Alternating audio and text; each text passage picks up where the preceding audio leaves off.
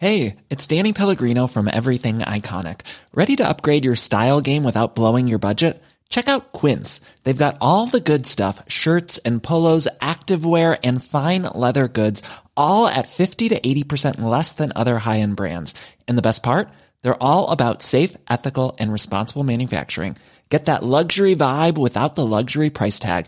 Hit up quince.com slash upgrade for free shipping and 365 day returns on your next order. That's quince.com slash upgrade. South Korean warship named for torpedoed vessel begins new mission.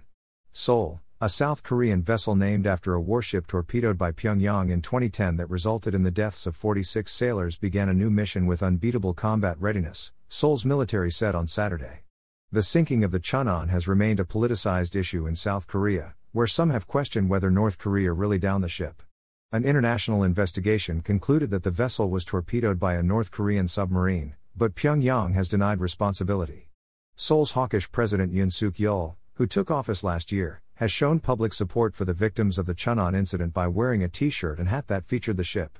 The new Cheonan, a 2,800 ton frigate with significantly enhanced anti submarine capability, began a full fledged mission to protect the West Sea on Saturday, Seoul's Navy said in a statement.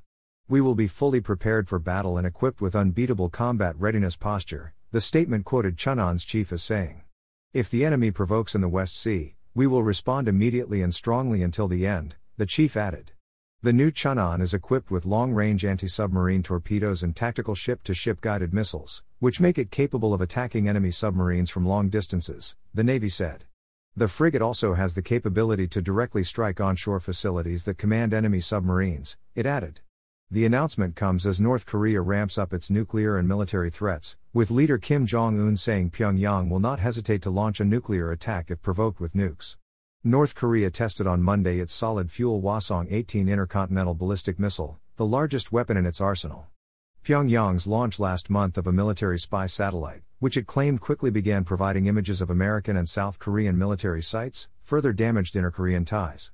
The launch fractured a military agreement between the Koreas established to de escalate tensions on the peninsula, with both sides then ramping up security along the demilitarized zone that separates them.